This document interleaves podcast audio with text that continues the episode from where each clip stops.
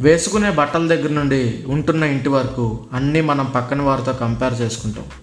మన ఇష్ట ఇష్టాలను పక్కన పెట్టి పక్కనున్న వాడితో పోల్చుకుంటూ బ్రతికేస్తాం.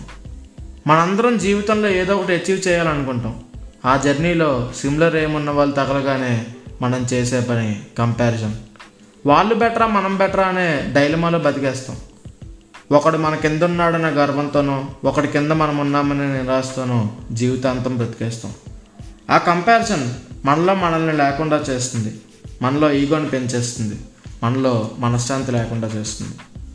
పేకాట్లో పొలాలు తగలెట్టేసినట్టు కూడా ధర్మరాజుతో కంపేర్ చేసుకుని తప్పును సమర్థించుకుంటాడు. కానీ ధర్మరాజులాగా వీడు ఒక్కరోజు కూడా అబద్ధాలు చెప్పకుండా లేడనే లాజిక్ని మిస్ అవుతాడు. అందుకే మనం కంపేర్ చేసుకోవద్దు. ముఖ్యంగా తప్పు చేసినప్పుడు అస్సలు చేసుకోకూడదు. చివరిగా ఒక్క మాట.